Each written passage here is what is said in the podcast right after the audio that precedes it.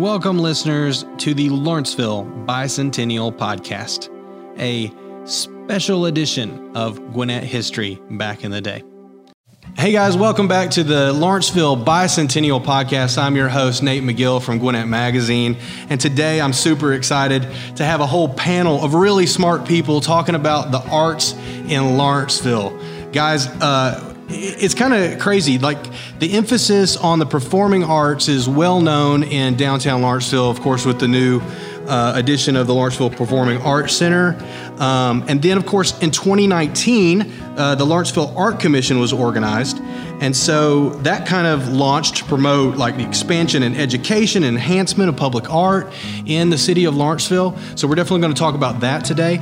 Uh, it's kind of become a vibrant community for a lot of local artists. So we're super, super excited to have uh, Calvary Glass Blowing in the house today talking about that. And, and then, of course, you can't talk about the arts in Gwinnett County without talking about the Hudgens. And so they've been, uh, you know, promoting the arts in Gwinnett for 40 years now, really. So it's pretty, pretty amazing. So super stoked to be here in this conversation. Uh, really glad to have all of you guys here today with us. And uh, I just want to start off kind of maybe jumping into your story. Uh, how, how you first got into the arts, how you got into what you're doing now. Maybe you can just introduce yourself, and then we'll just go around the table and talk about your breaking in story to the arts. Uh, yeah, so uh, I've kind of done art my whole life. I'm one of the art kids that did stuff, but uh, really in college, stepped into a glass blowing studio, fell in love immediately with the, the fire, the action, the immediacy of the artwork. And from there, 20 plus years later, still doing it full time, loving it every day, and enjoying kind of being the truck driver of the art world. Wow, that's pretty interesting. So when you when you're blowing glass, like you got into it from the art side, or you got into the interest from from So- the product itself? So I found it in uh, in the actual art department at our college, and Oh, uh, wow, okay, yeah. cool. So yeah, just went down there for for a visiting artist and uh, failed epically, and uh, knew I immediately had to do it. That's awesome. Very great. Well, how, why don't you introduce yourself and then and how you got into where you're at right now? Yes, absolutely. So I'm Arlie Sanders, and I followed a very traditional path when I went to college. I didn't do much art. I loved it, but everybody in my life said you're never going to make any money being an artist. Yeah. So I spent a lot of time in the corporate world, and I spent a lot of time in academia, Uh-huh. but always loved art. And then in 2014, I just accidentally, literally fell into a little upstart art studio called the Dizzy Gypsy Oh, very cool. Lawrenceville Square, started by two, gen- two gentlemen there in Lawrenceville, Chris Collin and Ben Bailey. And from then on, I just fell in love with local art, working with artists, the business of art, anything art related. And then- Wow. and that's how I got started. That's amazing. And and so you are the chair now, right, of the Lawrenceville's Art Commission. So that's pretty cool. Yeah, and I love it. I, if I could do it full time, I would. Um, we started in 2018. Uh, the city approached me and several artists who were affiliated with the Gypsy as well as other art organizations in town and said, We want to do some public art. And we formed a task force, came up with what we want a, ta- a commission to do. And then the pandemic happened, so it slowed us down a little bit. Sure. But we, we picked back up last year and started in October officially. And we're not even a year into our tenure, and we were getting a lot of things done. I'm excited. Yeah, you, so you guys have a couple of projects, uh, the alley uh, extension uh, project. Now, is that done, or is that the renovation, or the, the signage, or is it just the signage? I, just, I saw something. Oh no, the signage is temporary. It's just Okay. a little wrapper.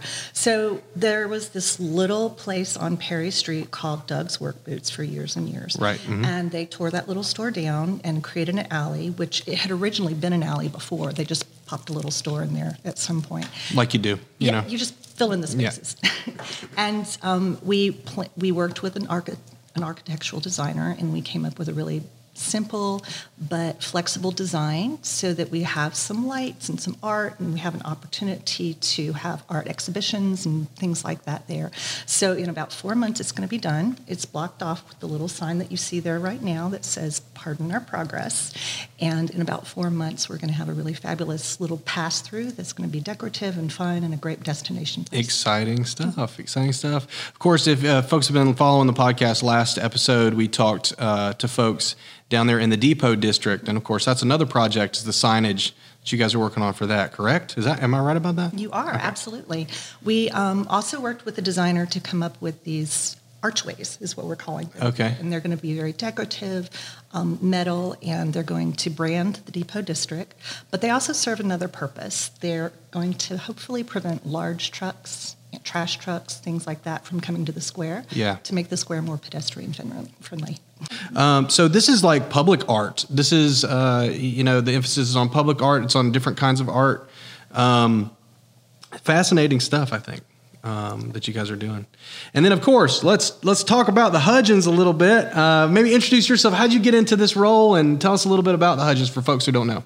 So thank you so much, Nathan. I'm so excited to be here. My name is Laura Ballens, and I'm executive director for the Hudgens Center for Art and Learning. We started out, as you mentioned, 40 years ago, March 27th of 1981 to be exact, as Gwinnett Council for the Arts. Um, I myself am an Atlanta native. I grew up, I was one of those kids who was sketching in my room. I got an old Nikon F for Christmas one year and got into photography. Um, I come from an airline family, Atlanta native, Delta pilot, Delta flight attendant, two sisters who went on to be flight attendants. I did not get the flight attendant job, and so my parents, I remember, were so disappointed. Um, my mom was like, "You're just, I, you're just going to have to be a lawyer, I guess." So um, that was the, the, the, backup plan. If I didn't make it as a flight attendant, I was go into law. Um, so again, this a similar thing that you would hear back in the late '80s and early '90s that, you know, the, art wasn't really a marketable career path. Um, and, which is something I, I, don't, I no longer think that's that's a valid statement. Um, and uh, so, as I was studying for the LSAT, um, I applied for a position at the Woodruff Art Center, Atlanta College of Art specifically, and began uh, designing their community education program, any kind of non-degree um, programming for the college and for the Art Center. Um, and from there, went on to spend another 10 years at SCAD Atlanta, Savannah College of Art Design in Atlanta. Never took the LSAT. I, am a big believer in you know let what you love drive what you do. Mm-hmm. So, um, and I've long known of the Hudgens up here and its great reputation. So, uh, about a year and a half ago, just as the pandemic was was taking hold of our world, I was offered the position as executive director. I wasn't looking, but uh, when the opportunity surfaced, I jumped on it. Just that's awesome. So happy to be there. So yeah, I love it. I that's love great. It. It's a great place to be. That's great. What What does it mean to be an artist to you? What does it mean to be an artist? Uh, I don't even know if I even consider myself an artist at this point because I differentiate craft, art, and fine art so differently, and mm-hmm. I spend most of my life right now in somewhere between educational uh, and, and a maker space. You mm. know, I, I, really consider myself a glass maker more so than an artist because, for myself, defining what when I used to go after fine art needed to have some sociological, political, or some sort of very viable statement of my place, my time, my history that I'm observing in the world. Right. And I think over the course of my life, that'll be something. That's always something I keep in the back of my mind and I'm working towards. But in my day to day where I'm just making, continuing perfecting skills, educating people that come through my studio and having beautiful conversations or showing them how to work with glass either through demonstrations or just uh, a simple project like a paperweight ornament or this time of year we're making lots of pumpkins and, uh, and, and having fun in that craft. Um, but the long term is being an artist, I think it's just being open to the creative process and observing the world around me. Mm. Yeah, I like that. I mean, trying to find the authenticity and, and what it is that you're doing and how folks might respond to that. Probably, yeah. You know, just defining who am I? Who am I? What What does that mean in this time? And looking back, you know, over the course of you know, you know, my 45 years, you know, how that's changed to be, you know, for lack of a better term, a white male in society right now versus what it meant when I was born, what it mm. might mean in 30 years from now. But ultimately, I can't worry about the past or the future. I just have to focus on who I am right here, right now. Yeah, in the moment. Yeah. in the moment, and observe the way, you know, my environment around me and what's going on around me, and maybe have some commentary about it. But at the moment, you know, my, my commentary is mostly just about sharing, loving, and giving art back into the community. Right. Wow, that's that's cool. That's really good. I mean, it's hard to it's hard to come up with that realization that you're talking about. I think, and it's I think it's sometimes hard for people to even know what we're talking about right now when you're trying to pull back the layers, like talking about being present in the moment and pulling back the facades and the expectations on anybody who's making anything or, or that is, um, you know, identified as being a part of the art world. You know, you're always trying to, I feel like, peel back the onion layers to what's, who am I? What's authentic? I don't want to play the part of this artist or this. I don't want to play the part. I want to be me, and I want to make what I love to make, and I want it to say something, but not for the sake of just saying something. I want it to be true to who I am right now. That, if that makes sense? No, that's perfect. That's exactly what it is, and it's like so. I don't really worry about too much of it. It's so much, and glassmaking is perfect for it because it's so in the moment. Yeah. You know, you have to make split second decisions. I can't really step back and look at it a lot. Yeah. Uh, um, versus like where when I was learning to paint, where you paint and you can step back, you can come back to it the next day. Glass, it's here it is. Man, I love that. It's so instant and you're you, yeah and like you don't have time to sit back and go what's anybody going to think of this? Because you're like literally and it's moving and it's it. alive while you're working with it. So it's constantly it's just it's constantly alive and moving. We're basically playing with glowing lava. Brilliant. That's brilliant. So how about you? Uh, when it comes to art um, you know what is it that you love about it? Um, you, you, mentioned the viability of it as a career path and, and you've had a journey into that. Maybe talk about that just a little bit Absolutely. I don't consider myself to be an artist. I consider my role primarily to give voices to artists like Kelly um, and use art to build community and create connections. So, something that became a very big part of Dizzy Gypsy's mission when I started working with it in 2014, and I'm trying to carry that over to the Arts Commission on a wider scale, is the concept of creative placemaking. So I grew up on a farm that has been in our family since the 1840s, and it has all these beautiful buildings and these beautiful trees. It's about 400 acres. It's just this incredible landscape, mm. and it's got uh, rock features, very old, you know, architectural features all over.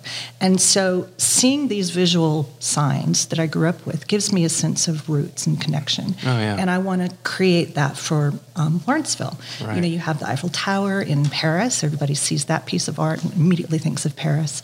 Um, if you've been to Philly, you have the brotherly love statues that they have there, sure. the big red love. Mm-hmm. Um, so I want something like that in Lawrenceville that creates that sense of place mm-hmm. for our residents and for visitors alike. I think what's helped a lot is cities like Lawrenceville in the county um, kind of figuring out each individual identity of what is Lawrenceville, what is Duluth, what is Suwanee, and and starting to think through like what's the iconic nature of of some of these structures and some of these buildings, the architectural design, you know, the the community as a whole, like it's super important. And I think the only thing that we really had that was close to that was probably the water towers they tore down about 10 years ago off of 85 because you just you knew you were in Gwinnett County when you drove past them. You saw the logos, Gwinnett is great, success lives here, and that's not around anymore. Even though the photos are still around and they're still used all the time, you know, because we need that. And I think uh, anytime I see that, that's my thought of like, well, what's the next one going to be? And without folks like you working on that, it doesn't it doesn't happen. So greatly appreciate uh, all of that. Anything that's like that, and I, I think there's different types of art uh, that we all engage with on a day-to-day basis um, that, and, and it's so uh, widespread sometimes you don't think about the different areas um, that that art really encompasses when you look at it through that lens. Maybe can you help us kind of look at that a little bit? Oh my goodness, Nathan, I'm so glad you asked. I would love to. so picking up where Arlie left off, um, creative placemaking is is of course super important, um, and the idea that uh, you know a career as an artist is just you're going to be the starving artist i think is an antiquated one mm-hmm. 30 years ago 40 years ago maybe that was true but we now have um, the creative economy where, oh gosh, you know, you can go into a hardware store and buy a toilet brush for $1.89 and it's functional, will clean your toilet, that's fine. Right. More people go to Target and buy the $20 Michael Graves design toilet brush. That's true, yeah. Because it, it's cute, it fits with their aesthetic, and it's, you know, and it's mm-hmm. they'll pay 20 times, well, maybe 10 times, I'm not didn't More. go into math. They'll pay more. Yeah, more. Yeah. Thank you. Um, for you know the the the item that really appeals to them in, Mm-hmm. a, in a truly aesthetic, artful way. Um, we had an event at the Hudgens this past weekend um, to benefit our Smart Honors program, and this is an outreach initiative. You know, the Hudgens has a really robust education program in addition to our five gallery spaces and sculpture garden. Um, but one of our outreach initiatives serves Gwinnett County Public High School students um, who face either linguistic or financial barriers. Um, and it's a full year of professional mentorship and artistic training. So this student who um, he graduated, he's a smart alum from the 2015. He got a full ride scholarship to Savannah College of Art and Design. And I was speaking with him at uh, the event this weekend. He's now working for Netflix and for Hulu and for. So these are, you know, there were students at SCAD who were landing at 22 entry level positions at Google at 80, 90,000 dollars a year. Right. So there really is a creative economy. The idea that the arts are you know, mean that you're going to constantly be scrambling to, hustling to sell paintings. It's just, it's no longer valid. It, no longer fits. Um, we have not just creative placemaking, but the creative economy that's so much an integral part of who we are as a community. what I've started to think about deeper is just it's okay, just letting artists know look, it's okay to supplement your income. It's okay to work at this job and do your art. But, you know, in my own background and history, I know for a fact that as I was working on documentaries or working on an art issue that was more of a cause kind of thing, or I had a, a reason for doing that, even if I had funding for that, all that money was going towards the project. I was having to supplement my income, maybe through the same company of working on this marketing project or working on this other piece of, you know, like collateral or whatever that it was while doing the art. So whether you're supplementing it inside of your own business or you're supplementing it because you're working other jobs to support your painting habit, you know, it, it's okay. It's just okay. However you figure this out, it's going to be okay. You can tell mom and dad it's going to be okay. And like you said, there's plenty of jobs that now depend on the artist's eye, how we're looking at things. Like it's it's just it's just a part of the fabric that we live in today. And Nathan, even for you know the the more traditional fine arts like glass blowing, and mm-hmm. you know, again, 20, 30 years ago, you had to have a storefront, you know, gallery representation. People with the who appreciated art and could write the check would come through, and maybe your painting would appeal to them.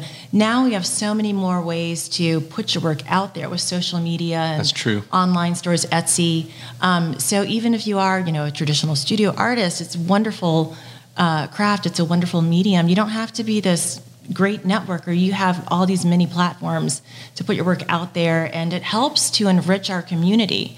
That exposure, that increased exposure, where people are seeing, you know, art through not just as we drive through Buford today. Um, but you know, anywhere on the on the internet, it's you know you can connect with artists from all over the world and appreciate their work and purchase their work. So Yeah, you, it's just I think the stigma is kind of starting to to to to die down a bit when it comes to the starving artist. Yeah. You know, the thought of that. Um, it's funny how how like painting gets into the mindsets of everyone, and when they talk about the arts, they immediately jump to like, oh, y'all are talking about painting, you know. And this is a funny story, but so when me and my wife first started dating, we um, we we went we went out for sushi or whatever, and this is like our second date, maybe second third date. And we go into this gallery. We're in we were in downtown Atlanta, and we go into this gallery, and we're looking at all these paintings. And so at the time, I'm like an MFA student, and I'm going. So I'm going for a Master of Fine Arts. I have a film degree. I'm a theater minor, and she asked me what painters that I like, and I'm like, um, uh, who do you like? You know? She's like, well, I'm a big fan of Beverly Doolittle. And I didn't know who Beverly Doolittle was at the time, but she's kind of telling me, I didn't know, like, is this like a really fine art kind of painter? Or are we talking about Thomas Kinkade? Like, I don't know, like, where on the landscape that is. And all that comes to my mind are names of Ninja Turtles. And I'm like, uh, Yeah, I think my favorite uh, my favorite painter Sherman Williams. Sher, Sher, Sherman Williams. Yeah, that's Sherman. so, like, I couldn't think of no. It, it is nothing. I had nothing. Nathan, I would like to point out Yeah. that Michelangelo was also a Teenage Mutant Ninja Turtle. Yeah, yeah. Quite fine painter. Yes, exactly. Yeah. yeah. So uh, so funny, um, but it, you know I think painting comes to the forefront. Let's talk about the different types of art that you do. You're you're blowing glass, and that's pretty that's pretty awesome. You have a, a physical uh, product after the fact uh, for folks who want to get into it and make their own, uh, which is really super special if you want to get into it and learn how to do it because you walk away with something that's kind of a part of you. Uh, and then you also have official appreciators who you know are purchasing the art and buying the art. Yeah, so we always have products when we get done. We have something, even a hot smoldering pile of beautiful glass. Um, but so whether, whether it's coming in and doing classes where we're fixating on a certain item that we're going to make, whether it's something very simple like a cup or a bowl or ornament or a pumpkin, um, or in our own work where we're producing everything from those items to higher end items, sculptural pieces. Uh, we're actually putting together some chandeliers right now, which is pretty exciting. Um, and we've had them in our head for a little while. But uh, the other thing with glass blowing is like it's such a team sport. Um, you can do it by yourself, but to really elevate it and work within more complex things, you know, training and working with two, three, four people at a time, and this beautiful choreography in there, and uh, and creating you know art or products, um, either way you want to look at it. tell maybe tell folks how they can get involved with it if they want to get involved with uh, So if you want to get involved with it, so really easily, um, you know, you can go to cavalryglass.com. Uh, there on every page, there's a book your class now where you can come in. Uh, you can actually even just stop by the studio. We're there from 11 to 7, seven days a week. Um, and you can always pop by, take a look walk through the gallery, look at the work, pick it up, touch it. Um, watch us while we're working. If we're even if we're in class, we've got a viewing area that's just outside the studio that you can stand there safely and watch everything going on. Um, if it's just us in there working, we're always happy to invite you in, give you some safety glasses. We've got chairs sitting back there. We'll put you in a safe spot, even if we're working with the big flamethrowers. Um, which yeah, it's lots of fire, lots of fun. Probably the That's music. cool. If if nobody's visiting us at the time, the music might be a little loud.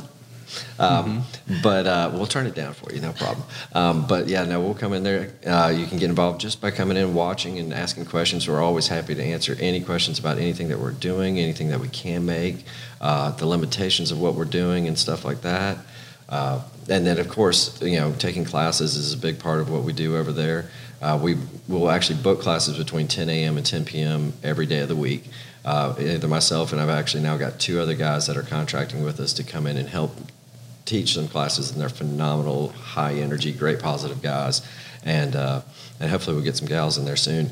But uh, right now, so you can come in there and you can do everything from our product classes, which are ornaments, flowers, paperweights, pumpkins, cups, bowls, vases. Uh, and we're actually getting to add a few new ones that will be coming up, like fish and uh, birds, and some basic, like very fun little sculpting things that go really quickly and allow you to really play with the glass a little bit more than just blow it. Because sometimes blowing is kind of the art of not touching it. ah gotcha So it's you know it's a lot of you know watching it grow and doing different things, and you don't really touch it very much. Whereas sculpting, you actually get your hands on it or tools on it, um, and squeeze it and move it and shape it a little bit, and uh, you know you'll be able to do those and book those through our website anytime you want, or just call the studio, which the phone number and everything's right there on the front page. And always happy to hear from you. And it's generally me answering the phone, but yeah, sometimes I get somebody else. where's the studio located at we are what two blocks south of the central downtown of Lawrenceville. Okay. we're actually in the Depot District. Our neighbors are Slow Pour and Iron Shield. Okay, Uh, they're just across the street from us. We're at 385 Orange Street. Awesome, man. That's that's really cool. Uh, let's talk about uh, jumping over. Tell us a little bit about the gallery. Tell us a little about about um, you know what you found with the community of artists that are in downtown Lawrenceville. That was something when I started working with the Dizzy Gypsy that immediately struck me like a brick in the face was the artists in the community that we have there in Lawrenceville. You would being being from small towns uh, myself, I just kind of took for granted how many creative people can be in a town. And I had the um, I had the Dizzy Gypsy space where um, Foggy Bottom right now barbecue is on the square, and it was the perfect little space that we had. And people like Kelly just started wandering in the doors, and they would bring me their art, or they would tell me what they wanted to do, or they Uh-huh. would they would ask about how they could get involved. And the Dizzy Gypsy was run by all volunteers, where there was no money to be made. It was just a little gallery, and if you wanted to display there as an artist, you had to volunteer to work a shift or two. Oh, cool. And just and it was also a, an operating studio. So if you're an artist and you're working a shift or two just to greet people and maybe make sales, Mm-hmm. um, you could be in there painting, you could be in there sculpting. We had party, pottery artists who brought their potter's wheels down and would just set up, and people from the square would just flow in the doors. Yeah. And you would talk to people who said, "Oh, I love to paint," or "I love to sculpt," but I never thought about really doing it. And then they would get involved and suddenly be addicted to hanging out at the Dizzy Gypsy, meeting other artists, and really taking their art seriously. And so it was a really fun gallery, um, the space itself. But Dizzy Gypsy is still going. Um, I go and put art in different places all over town. So right now I have a, an art show. It's a pet themed art show um, with seven different artists uh, hanging up there at the brewery, Iron Shield, and you can go in there and check it out. You can buy the paintings off the wall, and it benefits the artists. And I'm looking at starting a little program called Art Loves Beer Loves Art, where I pl- place Nice. art throughout different breweries throughout Gwinnett. Oh, wow, so very we, cool. we might be working with some like Monkey Wrench, Slow Pour, and beer and art seems to go really well together. Yeah. You- uh-huh. unless it's glass and you're working with flame. I don't know about that. but looking at art and even purchasing art and just enjoying that kind of scene and that atmosphere is something that seems to work really, really well in the community. Sure, makes sense. Makes perfect sense. When it comes to the arts and like how we measure the arts, I heard uh, maybe a few folks say this before uh, when it comes to economic development, but in, in in terms of like the art community, a lot of times when companies are even moving into our area and they're looking to transplant here or put their headquarters inside of Gwinnett, one of the questions on the sheet is, uh, "How's the art community?" and because it's always been an economic development driver if, if a community has a thriving and um, good you know art community it's a good sign that it's a healthy uh, community in which to move your company which i thought was fascinating um, of course the hudgens has been here for 40 years now started 1981 81. yeah, and um, it's it's been around for quite a bit. Can you tell us some of the history with that? Sure, I would love to. Yeah. Thanks, Nathan. Um, so, yeah, March 27th, 1981. Uh, got that date memorized, yeah. it's an important date, an auspicious date. Um, There, so, there was no arts going on in Gwinnett County in 1981. No, I can just tell you, um, gosh, that was. Uh, I guess Reagan was president then, but we had basically the movie Deliverance in Georgia, and that was as close to art as we pretty much came. Listen, Burt Reynolds is an icon. Yeah, that's true. That is very true. Very true.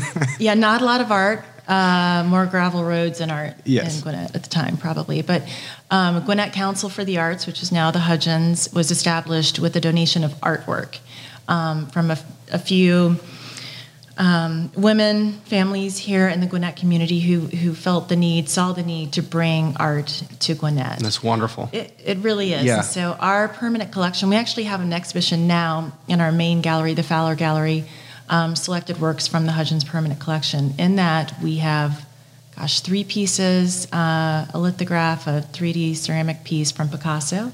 We have Joan Miró, we have Kandinsky, Rauschenberg, um, oh my gosh, I, you know, just Max Parrish, um, as well as celebrated local artist Mary Kistner. Um, it's yeah, I encourage everyone. Our galleries are always free and open to the public, thanks to the generous sponsorship of Whole Camp Heating and Air. Um, oh, and now I forgot your question. No, no, no. That is actually that's actually a perfect illustration because it's it's walking through the history of. Uh, of, of just the difference between that early days of just starting it off as a gallery and donation of art to all of the wonderful artists that you can literally go there physically experience, get in the same physical space as some of these amazing artists from around the world, and uh, and then also of course our regional art and, and local art. Yes, yes. Thanks for getting me back on track. So, um, from there, it evolved. Um, it started in a small house in Lawrenceville. Um, our permanent collection now is valued at upwards of $500,000. Um, and we're working with, uh, within the community, uh, we'll be doing some installations of Hudgens Permanent Collection work in the Lawrenceville City Hall. Um, we've been talking to Georgia Gwinnett College for the same. Um, some other, maybe in Lawrenceville Performing Arts Center. So Sure. we'll just have to see. But trying to get that permanent collection out into the community so that everyone has access to the arts. I mean, I think that's really key. Is that not just that we have an established um, arts community, but that it's accessible to everyone and that everyone is enriched by it. It's such a vital part Sure. of our world and our, our economy. Um, but then the Hudgens evolved to include two education wings. Um, current location is on the Gas South District campus. So it's a 34,000 square foot building with the adults and children's education wing, the five gallery spaces. We have a 28,000 square foot sculpture garden, which is uh, the most Wow. serene place in all of Gwinnett. Um, we have a little fish pond, and it's a Audubon sanctuary area, Mm-hmm. and uh, yeah, so it's I mean it's a place for everyone, and you know the goal now is to make sure that as quickly as Gwinnett grows, Mm-hmm. it continues to grow, that everyone is aware of the resource here, a vital resource in the community. That's that's the Hudgens. Right. Yeah. Yeah. You know, I I think that's it is actually a great um, next step to go from, you know, every because because you know even two decades ago, um, you know, you would go to the Hudgens to experience art, but now that you guys are extending out into the community of other places, uh, I mean, there's so many people that they're just you know having it just doesn't make sense to have it in one spot like to to have the parks and the educational classes and bringing in the community. I mean you guys have a lot to offer always have. We really appreciate you guys being here everything that you've done uh, for of course uh, gwinnett and lawrenceville. And uh, and yeah so i, I want to kind of end uh, the podcast with uh, kind of a, a deep question um, that maybe has no answer i'm not sure. But what do you think is good art sir? Anything that you like. Anything that you so like I've always found art, whether it's uh, visual, music, theater, anything like that, it's all subjective, right? Ultimately, to you, it's whatever you like. My answer is probably going to be completely different than yours. I'm going to be a, probably a little more favoritism towards glass uh-huh in general, but Couldn't but see at- that. But at the same time, I, I really, you know, honestly, my favorite probably artistic medium is movies. Like I, I love movies. Right. Like adore them. I watch them probably more than I should, but and just everything from the AFI to the you know the comical Jerry Lewis things. Sure. And, I have well, so ultimately, good art is whatever moves you, whatever soothes you, what gives you whatever you need, whether it's art as far as painting, sculpture, music, theater, whatever that that drives you, that soothes your soul, is good art.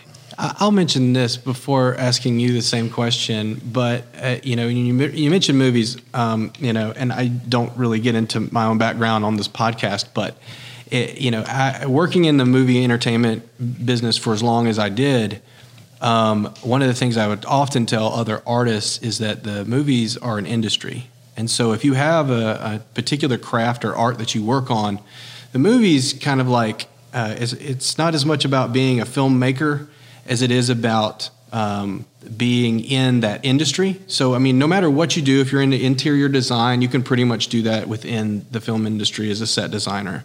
If you're thinking about, you know, e- even if you're a, a painter, even if you're an artist, like a drawer, as a film industry kind of grows, you know, you, we need storyboard artists. You, you need people to like craft out through things. It's a, it's a way to supplement your income when an industry does move in. We've had some of that industry move into Georgia and into Lawrenceville um, specifically, as we're talking about Lawrenceville, you know, we'll mention, you know, Sleepy Hollow had their third and fourth seasons shot a little bit in downtown Lawrenceville. Uh, Ozark uh, kind of came into Lawrenceville. Uh, I think season two or three, I can't really recall. But um, uh, the funeral homes in Lawrenceville from the show Ozark, a couple different things that kind of hit landscape. You know, you've had films uh, like Instant Family shoot uh, in city limits. You've, you've had a lot of different movies and stuff that'll come in.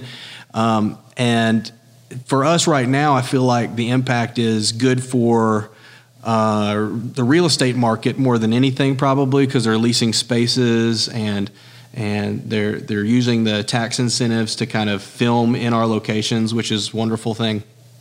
Um, but getting artists involved um, and into that world still remains you know it's a struggle, but it's entirely possible um, by marketing yourselves in in that area. You know, whether you're getting into the source book or you're calling the film commissions or you're letting people know that you're there.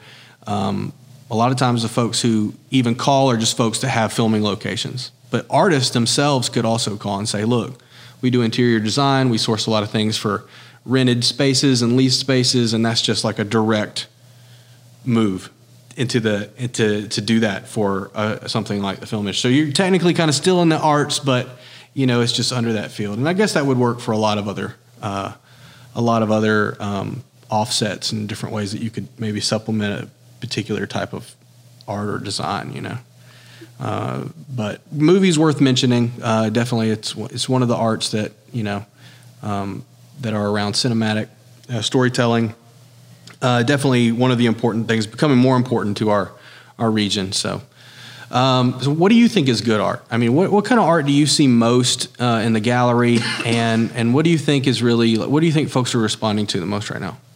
Well, what I work with primarily for Dizzy Gypsy, especially since it's mobile, is mm-hmm. 2D art that I can hang on a wall. Oh, interesting, yeah. I have in the past hung some of Kelly's glass art on the wall, and he gets really creative about how I can do that, um, but primarily painting and photography. But you hit Wonderful. on something just now talking about film, about what I think is really good art and it has to do with storytelling. Mm-hmm. I could, you know, I could go into Walmart or Target and pick out this really cute print of a cow, and that's all great and wonderful, but I have no connection to that. Oh, that's good. When I work with artists, which is my all-time favorite thing, I need to know their story behind a piece of art. Mm. I'll have artists that will send me progress pictures of things that they're painting, and then when I get that art and it's my job to represent them out in the community, I love it that much more because I can go into somewhere where it's hanging and I can introduce myself to people or patrons or and just say, let me tell you the story about this art and let me tell you the story behind this artist and what they're doing with their life and why they wanted to express themselves this way.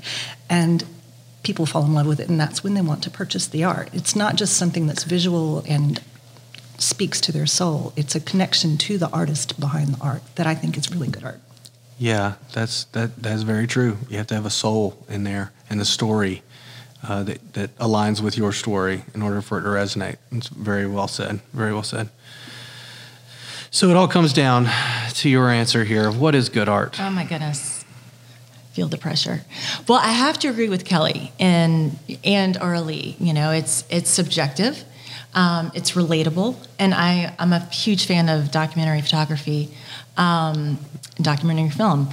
Uh, I think what really makes art important is the sincerity in it from mm. the artist, and, and as much as that's conveyed to the audience. You know, if you can pick up, even if you're not you don't like that particular medium or I, I don't understand abstract art or you know whoever is walking in and just sure. doesn't make sense to me if you can can communicate that sense of sincerity I think it inspires other people um, to to tap into their creative outlet. That's healthy for our community. Oh, man, that's good. We have um, at the Hudgens um, outreach programs where we work with developmentally different adults, um, those who are living with a cancer diagnosis, um, veterans who are experiencing PTSD for for them, the pandemic and, and oh, isolation yeah. was a totally unique set of challenges.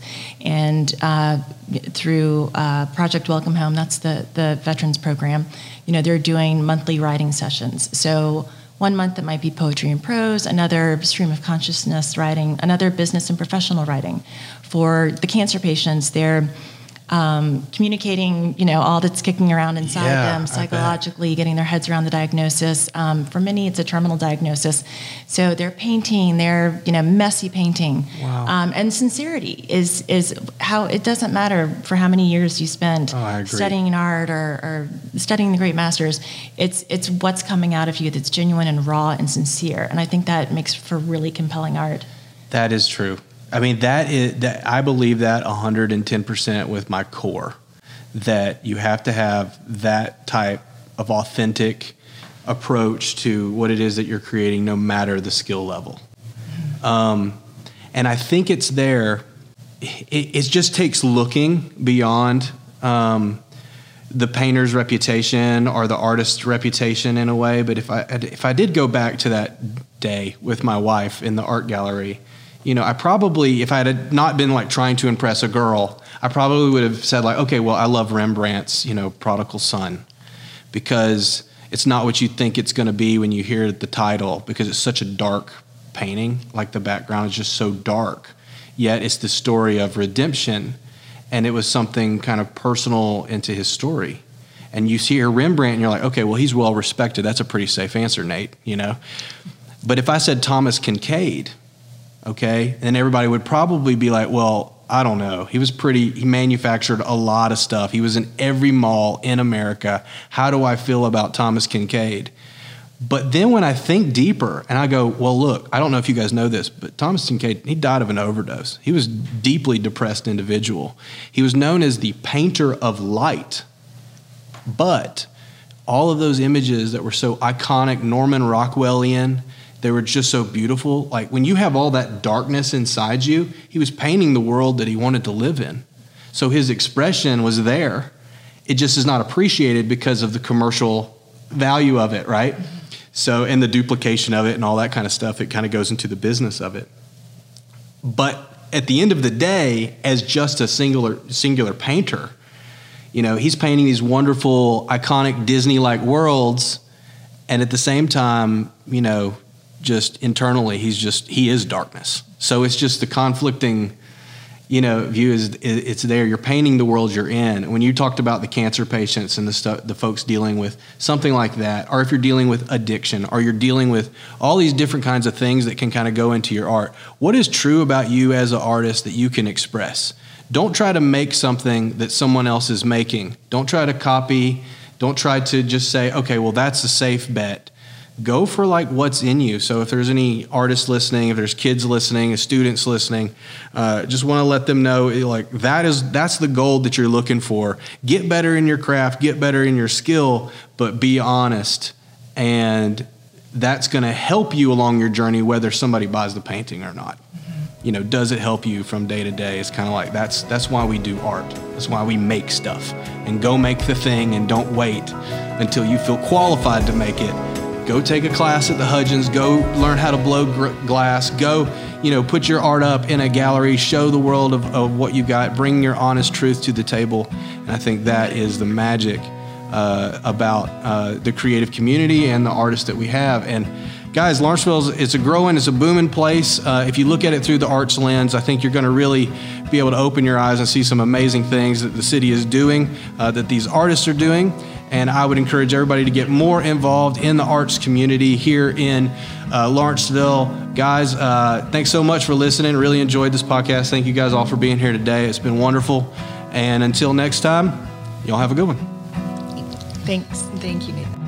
And that is how the conversation went down. Thanks so much for listening. We'll be back next month with much more to talk about, so make sure you subscribe so you never miss this monthly series on the Lawrenceville Bicentennial Podcast. Bye for now.